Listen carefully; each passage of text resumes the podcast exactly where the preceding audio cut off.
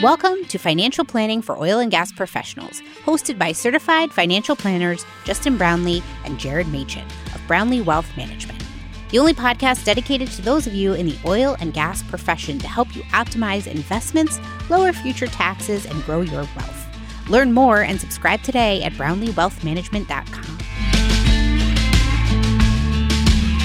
Welcome back to another episode of FPOG, Financial Planning for Oil and Gas Professionals. This week on the podcast, we are talking all things funds, ETFs, and mutual funds. We're going to talk about uh, the main goal of why they exist, what they do for investors today, how they're similar, how they're different. And there's a couple of articles by Jason Zweig that we're going to talk more about that that led us to think that this was a good time to have this conversation. So I'm really excited to dive in. Justin, where do you want to start? There's a lot to cover with this topic, and I think we do want to hit on where do you want to own these? What are the downsides of both? When you hear me say that, you might be thinking, well, ETFs don't have downsides. That's why everyone is is is going in the ETF direction. Um, but there can be some, and some of these uh, Jason Zweig articles brought up some really good points. Where to start though? How about we just define them? I'll try to give a super simple definition and then I'll throw it back to you. If we're defining what is an ETF, what is a mutual fund, before even getting into any of the technical traits that they may offer and that they may have, let's just say that both are a security that you can purchase that allows you to own hundreds or thousands of positions, stocks, bonds, instead of just one position. And so I think at its origin, at its core, that's that's what we're we're getting at here. Whether it's an ETF or fund, I mean that's that's why they have not just become popular. I mean that's why they have dominated uh, personal investing for decades now, uh, because you're able to buy one fund and potentially have access to hundreds or thousands of different positions. Where should we go from there? Yeah. The only thing I would add to that, like just kind of a good definition, is systematic investing for the retail investor, right? Historically, you haven't been able to own like think about trying to buy the S&P 500, right? Up until pre the mutual fund, you would have to own all 500 positions, right? And the technology that needed to exist for you to do that pre mutual fund, you know, you had to be running a managing money professionally, right? Because the technology just wasn't where it needed to be, right? So, really, what the proliferation of both mutual funds and ETFs have done have made systematic investing available to the retail investor, right? So, you can invest across certain market types. You could say, hey, I, I, w- I just want to own value companies, I want to own large companies, emerging markets. You can categorically group these buckets of stocks or bonds. Uh, or even some alternatives into various categories and have one vehicle to own all of those underlying assets. So all in all, they're, they've both done really important things in terms of making thoughtful diversification available in a time effective way to retail investors. So that's that's the only thing I'd add there. I think that's important. I want to say maybe we've talked about this before on the podcast, but you always hear these hypothetical examples with investing, uh, and it goes something like this What if you had invested $10,000 back in 1957 or 1970, pick it whatever date you want, and how much would that be worth today? If you would put 10,000 into the S&P 500 and you make a really good point, uh, that, that wasn't possible there was not an option in 1957 to pull out your iPhone and go to Vanguard or Fidelity or, or whatever you want to use and purchase an S&P 500 index fund. That wasn't an option. The, the obstacles and the barriers to investing in a thoughtfully diversified way uh, without enormous costs eroding your return, those just weren't available um, for, for a long, long time. So I think I think both the mutual fund and the ETF uh, have just done incredible, incredible things for the everyday investor and professional investors, both. Yeah, right. And it gets back to idea we've talked about in other podcasts, but attribution. Why owning broad exposures matter is because so few returns, if you look at the data and research, drive a lot of the positive performance, right? So uh, owning all of it matters, right? Because if you can own the S&P or if you can't own the S&P and you're owning individual equities, beginning of 2022 has been a great example of this. The the S&P is down in the single digits, but there's several securities down 30, 40, even 50%. So if you select wrongly, you could uh, it could be detrimental. So having a efficient way to get diversification because the average retail investor doesn't have the time to professionally select securities. And even if, you know, you did professionally select securities, it's it's hard to stick with it and, and outperform the market because the market has it's processing so much information and making it available. So really what this gets down to is just letting attribution work for you and trying to own the entire market and start instead of picking the best assets in the market. So both of those have really accomplished that goal. But Justin, let's talk about the mutual fund first because it was the first one to come to market and become generally available. You have some interesting data on the mutual fund, right? Yes. So the origin of the mutual fund goes back, I mean, decades and decades, almost 100 years. And so it also includes the Investment Company Act of 1940. So a lot of different legislation has, has determined what mutual funds look like. But if we just go back to the very first mutual fund, let's see, and we're, we're going to link this in the show notes. There's some really cool stuff on this. And even the first known mutual fund, the Massachusetts Investors Trust, a fund that still exists today. So there were some really neat just history tidbits that we found as we were thinking through this episode. And a lot of them come from jasonzweig.com. Jason Zweig is a, a lead reporter for the Wall Street Journal in their finance section. So we can link both the Wall Street Journal and his, his personal site. But I want to get you an exact date. So the 1924, and it was a broker in Boston named Edward Leffler. He was a traveling salesman who had uh, peddled aluminum pots and pans door to door after World War One. And so essentially, as the story goes, he was fed up with the fact that investors who wanted to uh, diversify had to buy an investment trust. And so investment trusts pooled lots of holdings into a single company that issued stock and sometimes debt, and it would trade on an exchange. So it doesn't sound too dissimilar uh, from funds that we would work with today. But one of the big issues are the price of these vehicles deviated pretty significantly from the value of the underlying holdings. Uh, so it just wasn't a very efficient vehicle to own um, different investments and uh, actually reflect what that what that pool um, owned, what the underlying businesses in that pool were. So mutual fund came about by uh, by, by that, and I mean we think about it today. The mutual fund industry is a 15 to 20 trillion dollar industry, and it has absolutely revolutionized not just the way that people invest, but I, I think it's bigger than that. Um, I think mutual funds have basically left a stamp on everyone's net worth. So when you think about money, when you think about your family balance sheet, most of those assets are, are a lot, a lot of our listeners at least are tied to your 401k, to your workplace retirement plans. Uh, and that is, that is precisely, we're talking about mutual funds there. Yeah, and to get you know, we'll we'll try to keep it as high level as possible. But one of the interesting nuances of mutual funds is the way redemptions happen, right? So if you think about it, there's really two parties that exist. There's the fund company and uh, the retail investor. So when the retail investor wants to buy shares in the fund, there's only one place to get them: the fund company that sells that mutual fund.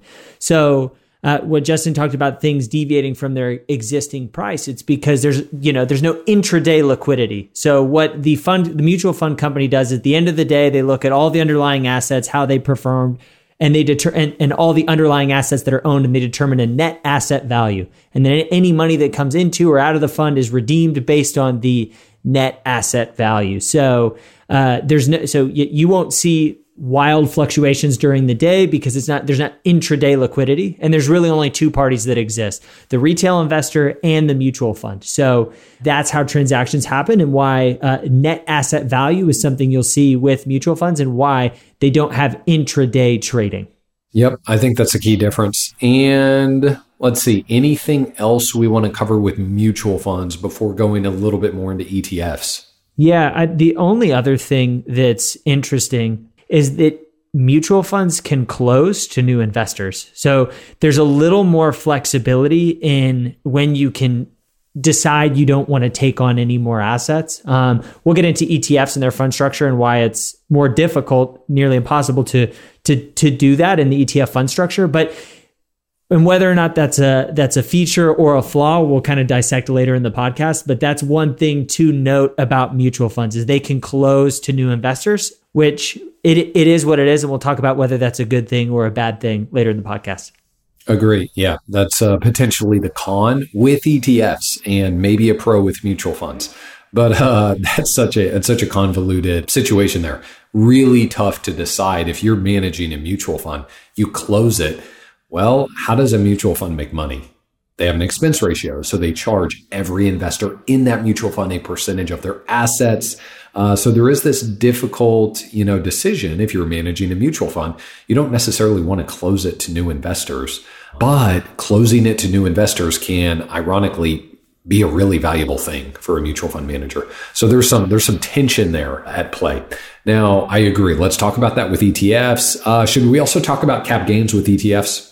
Yeah, let's talk about let's we'll talk about tax ramifications here in a second, but ETFs are exchange traded funds, which essentially means they're traded on a exchange. You don't go directly to the investment institution to re- purchase or sell shares. You could sell them on the open market. And so there's intraday liquidity. And if the market's down during the day, uh, there should your ETF share should move in lockstep with that. So the other operational difference is there's an authorized purchaser that exists somewhere in between. So the fund company will exchange shares with the authorized purchaser and this authorized purchaser basically controls the daily liquidity and makes sure that the fund, the ETF trades at or near its underlying the value of its underlying assets. So there's a lot of nuance and intricacies, but in the mutual fund structure, there's really two parties that exist the fund company and the individual investor. And then with ETF structure, there's three there's the retail investor or the, the end investor, uh, the authorized purchaser, which is usually an institutional investor that creates the intraday liquidity for this fund, and then the fund company that creates the, the mandate. Absolutely. And I feel like that is the key point that gets brought up with ETFs the fact that you can trade them intraday. Um, and I don't think it's going to be a huge surprise to our listeners that, you know, I, I, I think that's a really overrated feature. And it's it's not something that that makes me run to ETFs um, as being the solution. Uh, why is it so important to trade in the middle of the day if you're dealing with wealth that has a 20 or 30 year time frame on it? And so I understand and I get that, you know, certainly there, there's people that trade for a living, uh, whether it's commodities or a different um, asset class. There can be a time and a place um, for trading. Uh, but most of the work we do is thinking through asset management with a 20, 30 year time horizon and using financial planning to fill in the gaps to provide cash flow in the near term. But as an investor, we always want to think in decades. And so the ability to trade intraday, uh, it might be nice. It's not necessarily a, uh, a deal breaker for mutual funds, in my opinion, at all. Yeah, I would agree. But the, but the bigger thing that I think has led to a lot of the headlines and the ETF exodus is tax efficiency. And so let's talk a little bit about that. So in the mutual fund structure, when there's two parties, the fund company has to either buy more of the securities as, as new money comes in or sell the securities as money goes out or they need to rebalance their portfolio. When that happens, that is passed along to the end investors who they're managing the money for. So year to year, you you know if you own a mutual fund, you will likely have uh, pretty substantial capital gains depending on how much transaction activity took place. And there's really two things that drive that transaction activity: outflow, so money money leaving the fund, or rebalancing of reconstituting. Right? If you're let's say you're the S and P 500, you're uh, that's the index you're tracking. And every year the, the companies in the S&P change. So you will buy the ones that are now in it, sell the ones that are out of it, right? So this portfolio, like ongoing portfolio management activity creates this process, right? So that, so that's where capital gains come in for the mutual fund. Where they come in from ETFs, it's a little bit different, right? We talked about the authorized participant that sits in the middle and creates daily liquidity. So instead of the fund company buying and selling, there's this authorized participant that's doing that. And because it's the authorized participant doing that, and they're really just exchanging cash or ETF shares with the ETF issuer, that's what's called in the eyes of the government a like kind exchange. It's like a like kind exchange. So there's no capital gains lost uh, that are accrued or realized. So it's all technical and really high level, but kind of the, some of the underlying components of why uh, ETFs have less in capital gains because there's another participant that exists in between where they can exchange various shares that are like kind without realizing any capital gains. It just this participant creates an opportunity for the ETF to be slightly more tax efficient and to realize less capital gains. Yes. And I think if we just simplify that, mutual funds, you have the uh, potential consequence of a real tax bill every single year. Typically in December, the mutual fund is going to issue a distribution of sorts that is going to uh, take care of any interest, dividends, capital gains that were incurred all throughout the year. Remember, what, what was our initial definition of a fund, whether it's an ETF or mutual fund? It's a vehicle that holds lots of investments. What do investments do sometimes? Pay dividends. And so even just receiving dividends, uh, remember that's, you know, a taxable event.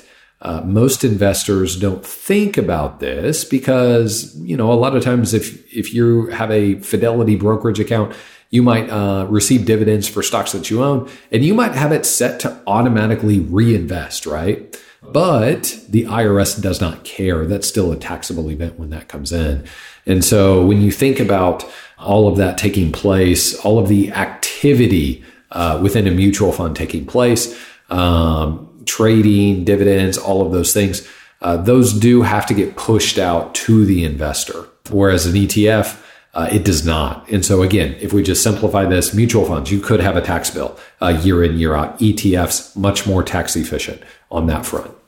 Yeah. So in light of the point you just said, ETFs, you know, tend to be more tax efficient because of this, you know, reduced capital gains distribution because of how uh, ETFs are constructed. Are ETFs? Are, is that what you're saying? ETFs are better than mutual funds, Justin? What do you think?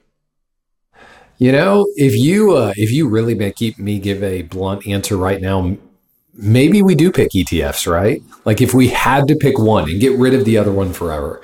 But uh, there's so much pro ETF news out there. So let's make a case for a potential negative. Let's talk about the issue of closed ends and yeah, let's give a quick recap of what's happened with ARK and how many how many new assets and why it's so difficult when new assets come into a fund to deploy deploy those assets thoughtfully.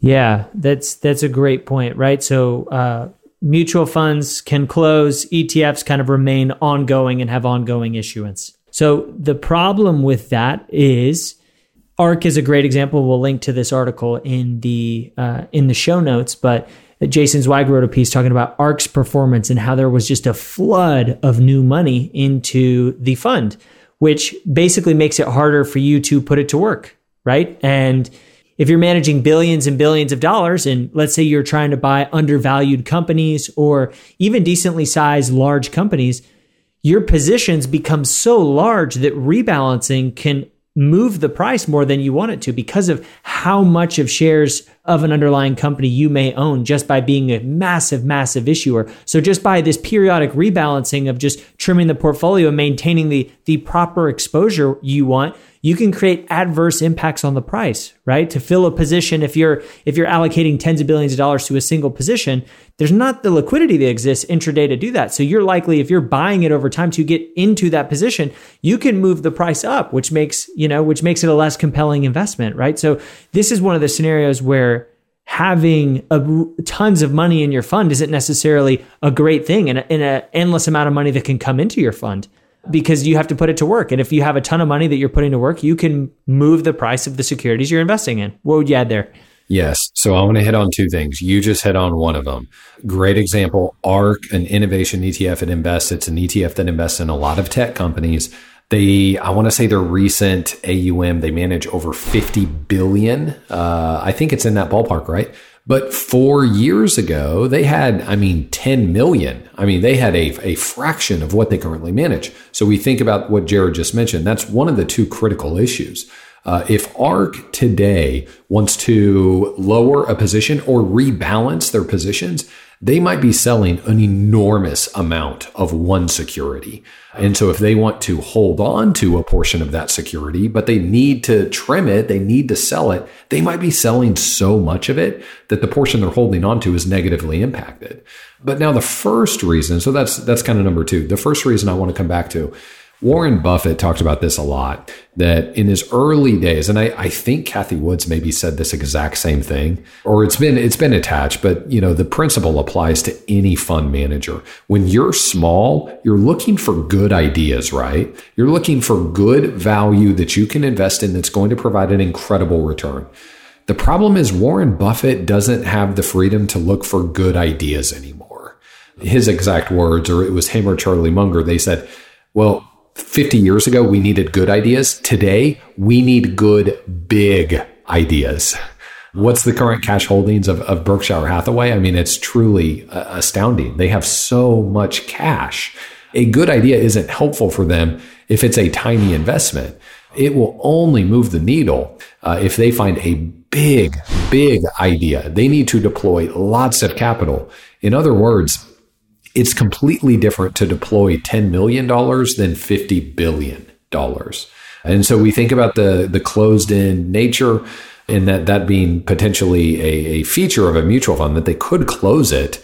Uh, why would a manager ever want to say no to new money? New money is more revenue for them. Well, at some point, it can become really difficult to thoughtfully allocate capital. And uh, ETFs, almost no ETFs. It, it just doesn't really work out with their structure to just close to new investors. And so it can be really difficult when they just explode in value. They have all of these assets, and then they're thinking, where do we deploy this? Where do we invest this? Yeah, strategy dilution is a very real thing right? So like if if a manager wanted to start a fund that invested in microcap stocks, which is the smallest of the small stocks, right? 50 million to a few hundred million is typically the size. So these are really small in terms of publicly traded companies. If if a micro cap manager had $10 billion they had to deploy and they wanted to do, you know, 2% allocations across 50 companies, that essentially doubles the price of the stock overnight, right? Because there's there's just not enough liquidity to get into these small micro cap companies, right? So really what it comes down to is strategy dilution. And the same thing with Buffett, you were talking about at Berkshire, is like they try to acquire value stocks, right? But what company has intraday liquidity to get them a meaningful amount of money invested? without turning the value stock into a growth stock because of how much you buying it would push the price up because there's just not enough intraday trading. I mean, you think about a micro cap fund. And micro caps are exciting, right? It's the thought of the thought of getting really uh, invested into tiny companies that are maybe worth sixty million dollars today. That's exciting because they have so much room to grow. But think about Berkshire Hathaway and how much cash they have just sitting on the sidelines they don't have the ability to look at microcaps, regardless of how good of a deal it is. I mean, we're talking about them deploying a hundredth of a percent of their available cash. They, they can't spend their time on that. That's, that's not a big enough idea. So it really can be a feature for a mutual fund in order to stick to its mission and do exactly what it is there to do. It can be a feature to close off to new investors to make sure that they can only thoughtfully deploy capital instead of taking on capital and having to put it somewhere. Yeah, that's right. So that that is kind of a point for mutual funds, right? If there's a niche strategy that could become a crowded trade or too much capital could make it really difficult to size the portfolio and position it correctly, that could that could hurt it, right? And really erode any sustainable edge that it's seeking to capture through a targeted exposure. That's right. And if we if we get applicable here and we think about what is our audience typically investing in and does it make sense to you for you to have mutual fund or ETF exposure, I do think it's worth mentioning that that most of our audience, uh, their their assets, their family balance sheet is located in tax advantaged retirement accounts. So because there's a tax shelter, it doesn't matter. Uh, some of the articles we're going to link with uh, Jason Zweig talking through mutual fund taxable distributions. Vanguard had a target date fund that had a 15% capital gain distribution. So that is just really bad if we just cut to the chase. Uh, especially Vanguard is is really thoughtful uh, with their with their tax strategies and stuff, and just the nature of not being uh, a high turnover, being more index oriented. Vanguard typically does a great job there. This fund happened to have a huge capital gain. Now, I do think it's worth mentioning, though, that if you hold this fund in a 401k, an IRA, any tax sheltered retirement account, you don't have to worry about that. If you own that re- target date retirement fund from Vanguard, that capital gain distribution just didn't matter to you at all uh, because it's in a retirement account. If you hold it in a brokerage account, though, that's a big deal. Yeah, and I think it's important to call out like there's diff- there's pros and cons to both. But I think for our investors, this is where one of the things we've talked about asset location comes into play. Right? Because to put dollar values to what Justin was talking about, if you have a mil if you had a million dollars in this target date fund, that's $150,000 in capital gains that you had zero control over. And you had zero say in the matter. You didn't get to meet with Vanguard's team to say, hey, let's defer these capital gains till I'm in a lower income tax year. Or, hey, these people are redeeming, but I'm not redeeming. Why should I? Like, I don't want to realize the capital gains. You had no choice. I want to emphasize what you just said. In this example, you probably didn't take the money out at all you probably kept it invested. You weren't spending it, you weren't taking a distribution, you kept it in the fund, continuing to invest, but you still had to pay the tax bill. Because of how it's structured, right? And then $150,000 in capital gains, if you if you were in the 20% marginal tax bracket, $30,000 in a tax bill and you had nothing to do or say about it. So tax efficiency really matters. So as a rule of thumb, it oftentimes make, makes more sense to put mutual funds in tax deferred wrappers because that you just have you have less control in, in terms of capital gains and and we th- we think they're a little less tax efficient. The jury's still out, but having the flexibility, right? Because even with a an ETF, there's capital gains that accrue, but they're deferred, and you have autonomy to when you realize this big gain. So your capital gains don't evaporate if if you're an ETF investor. You just have more control over when you realize them. So that's just kind of a nuance there and something that's important to consider. I uh, feel like there is a can of worms here that we could get into that we're not going to, but we could get into the can of worms of dividends. Are they good or not? Um, and I just want to emphasize what you just said. It is really special that with ETFs, you essentially get to decide when you realize them. Dividends are awesome if you get control over when you receive them uh, because dividends are taxable. Back to back to Warren Buffett, Berkshire Hathaway.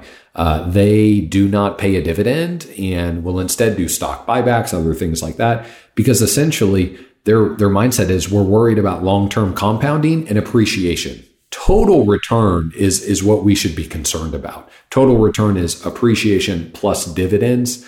Uh, so I don't necessarily care if we're getting the total return we need I don't care what path we took to get there, whether it was appreciation or stock buybacks or dividends. So that's a can of worms. We won't go into that now, but it is really uh, it's something to note that in ETFs you get the ability to decide when you want to realize those taxable events. Yeah, so those are kind of two of the differences, but I think it's important to take a step back and remember like in the case of Brownlee Wealth Management, client model portfolios have exposure to both. So we think there is a time and a place to both. And we gave great examples, right? If there's a targeted exposure may make more sense in a mutual fund wrapper or it's deviating or owning less liquid investments. May make sense to own it in a mutual fund. Etfs if if they're available and they get comparable exposure to what we want from an investment perspective we usually prefer an etf to a mutual fund. But sometimes you know we can't get a good targeted investment exposure to a specific asset class in the etf wrapper. And we'd so we'd rather have that in a mutual fund versus a, a watered down investment exposure in the etf wrapper. So it's really important to kind of thoughtfully construct uh, and have a philosophical orientation as to okay where would i prefer to locate and what asset classes do i want? Another interesting thing about the vanguard thing that vanguard target date fund was that the underlying fixed income exposure was likely not municipal. So it was creating a lot of taxes above and beyond the capital gains right? Because target date funds are primarily owned in qualified accounts. So it's most important make sure what you know what the underlying investments are. Have conviction okay what exposure to what asset classes do i want to get? And then you look at the available investable universe and say okay which gets me the best exposure to the asset classes that i want to be exposed to? And then you, you kind of make a consideration for okay which type of wrapper assuming the exposures are equivalent should I pick? So, in terms of hierarchy of portfolio construction, this gets a lot of attention and it makes for eye grabbing headlines, but really, in terms of the order of operations, it's kind of lower on the list. It does matter and it can move the needle, and it's something we thoughtfully do. But you sh- before you decide, okay, should I own this? In a, should this be on an ETF or mutual fund? Make sure it's the proper exposure in the proper portfolio and in the proper account. That's well put. Yeah, I think there are big consequences to doing this wrong. Your example is a really good one. If you happen to have a million dollars in that Vanguard target date fund and you owned it in a non retirement brokerage account, well, that's a big deal. And so thoughtfully uh, deploying both mutual funds or ETFs at the right time, at the right place, that's that's where you want to be. Yeah, and I think kind of to wrap up this episode. So the question is, do are ETMs, ETFs or mutual funds? And the answer that any good financial planner should give you is it depends, right? And I think like if you look at the historical context of where we're coming from, ETFs do have, we think, some significant tax advantages. So everybody's bashing the mutual fund, but some of these, you know, it's not that simple. It's not ETFs are always better than mutual funds. And in black and white thinking, especially in kind of some of these these investment components, can really get you into trouble. Or, you know, people creating an ETF fund structure when they really should be a mutual fund could create adverse consequences in terms of portfolio positioning. So like like most things, the answer is it depends. It's not a fun answer, and you know there's a big migration to ETF, and we totally think that's warranted. But we also don't think there's a pending death of the mutual fund just because of this mass migration. That's right. I mean, what did I say several minutes ago? If you made us pick, if you made us choose today, and we could only pick one, maybe we do go with ETFs. Um, but I'm really glad that we don't have to pick. And instead, we can just look at the universe of investment options and ask the question, well, what is in your best interest? What are we trying to accomplish? And let's use every tool available to get there. Awesome. Well, that's all we got this week. Uh, of course, if you have any questions, thoughts, feedback on what we're doing, we'd love to hear from you. Podcast at brownleewealthmanagement.com. Thanks. We'll see you next time. Thanks for listening to this episode of the podcast. You can subscribe or connect with us at brownleewealthmanagement.com or send ideas for future episodes to podcast at brownleewealthmanagement.com. Thanks, and we'll see you next time. This podcast is for informational purposes only. Nothing discussed during this show or episode should be viewed as investment, legal, and tax advice. If you have questions pertaining to your specific situation, please consult the appropriate qualified professional.